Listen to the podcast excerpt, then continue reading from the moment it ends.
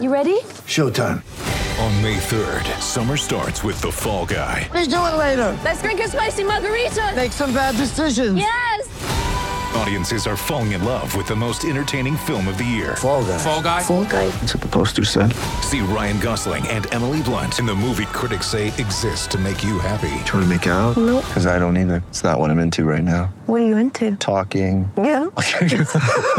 The Fall Guy. Only in theaters May 3rd. Rated PG-13. Ladies and gentlemen, let's go downstairs and inside the coach's office. You know, my mind is on our team. Right before tip off, here's David Locke with head coach Quin Snyder. It's the Quin Snyder Coaches Show. Welcome back, Vivint Smart Home Arena Jazz of the Golden State Warriors. Time for the Quin Snyder Coaches Show with head coach Quin Snyder. Started the game the other night. Joe Ingles, I think, takes about five shots early. He seems very, very engaged. What have you seen a little differently from him in the most recent games?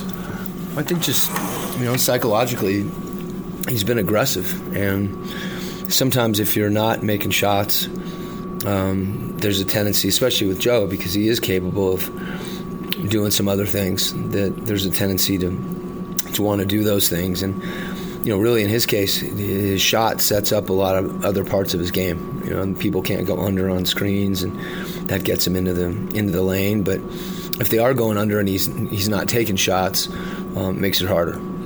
Against both Memphis and Minnesota, not only do you have good three point shooting nights, your passing numbers were high, mm-hmm. but your offensive rebounding numbers were high. Mm-hmm. Are those all related? Um, I, I think to, to some degree, yes. I, I think the passing um, has to do with the spacing and really just kind of more awareness about how that's important and you know guys being more connected know knowing where each other are on the floor. And then it you know it stands to reason if you're doing that and again spacing um, guys are spaced on the three point line where they need to be to get shots. And you know if you're if you're getting good shots you got a better chance of rebounding them Did you feel the ball movement against Minnesota was different than what you've had at different at other times this year? Um, yeah, you know, I, I think that's been a real point of emphasis and has been for a while. I, I think when you have individual players that are capable, you know, of, of creating for themselves, sometimes you forget how important it is um, to collectively create, and that's what passing is. It's just it's an opportunity um, to do that, and it also requires a level of trust. You know that the ball is going to come back to you. I think the third quarter of the Oklahoma City game, you know, we have guys that are trying to do things on their own, and that, that's just harder. You know, ultimately you are going to do something. You know, somebody is going to shoot the ball, um, but when you're connected like that, um, it takes pressure off shots, and, and you don't have to work as hard offensively. Warriors have obviously had major injuries, total roster turnover. The guy who's benefited maybe the most from it is Alec Burks. What are you seeing from AB? You know, just need to ha- see him have a chance to play. Um, I know the last time you know we played him here, um, you know he he had a big game, especially late. You know he he can really attack in transition. He puts a lot of pressure on your your transition defense. But you know that all that aside, just on a personal level, I think everybody you know has a has an affection for AB that's in this organization and appreciates the time that he spent here. And you know it's good to see him you know playing at a high level. Coach, thank you very much. Thanks, Lachlan. That's head coach Quin Snyder. Now let's go over and hear from Steve Kerr.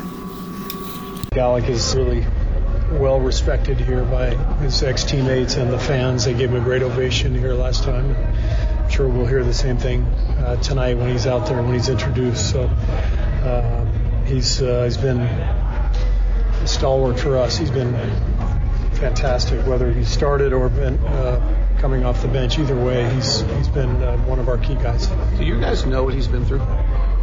Like with the injuries and how close he was to. I mean, his career was tinkering. At I don't think point. we're as you know we're not nearly as familiar with with the details as uh, as you guys are, but uh, we know he's he's had some ups and downs for sure.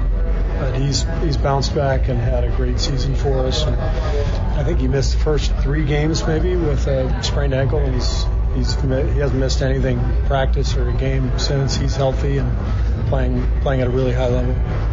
D'Angelo's shot attempts at the rim are really low, but his overall success is pretty good.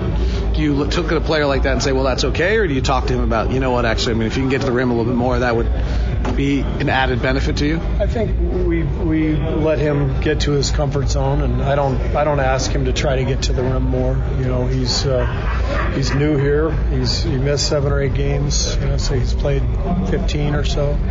We're still getting to know each other, and uh, you know we're we're we're just trying to get comfortable together as a group, as a team, and. Um, I, I believe those numbers were similar last year. You know, he's not a guy who last year he maybe went to the line three times a game or something. So he's not a guy who's going to you know get to the paint, get to the rim, and draw a lot of fouls anyway. But he can be a very effective pick and roll player, and so we're trying to to figure out you know what's best for him, what's best for us, and you know do it do it together.